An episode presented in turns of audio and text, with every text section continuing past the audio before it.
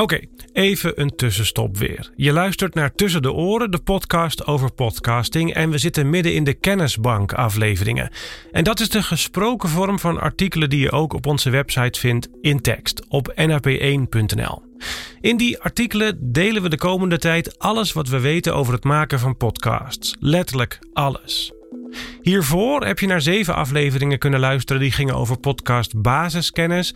En als je dat nog niet hebt gedaan, luister dan daarnaar als je vragen hebt als: wat is een podcast eigenlijk? Hoe vind je podcasts om naar te luisteren? En wat is het verschil tussen podcast en radio? Dat soort dingen. De komende afleveringen gaan over podcast strategie. Aflevering 8 tot en met 16. 9 stuks. Daarin ga ik je vertellen hoe ik met opdrachtgevers op zoek ga naar het waarom van een podcast. Waarom wil je een podcast maken? Wat heb je te vertellen? We proberen de bedoeling van je podcast te vangen in één korte zin.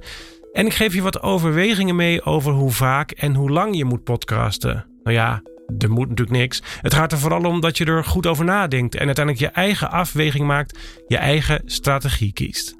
Ik weet ook lang niet alles 100% zeker, maar ik heb er wel veel over nagedacht, veel over gelezen en ik werk elke dag in dit vak.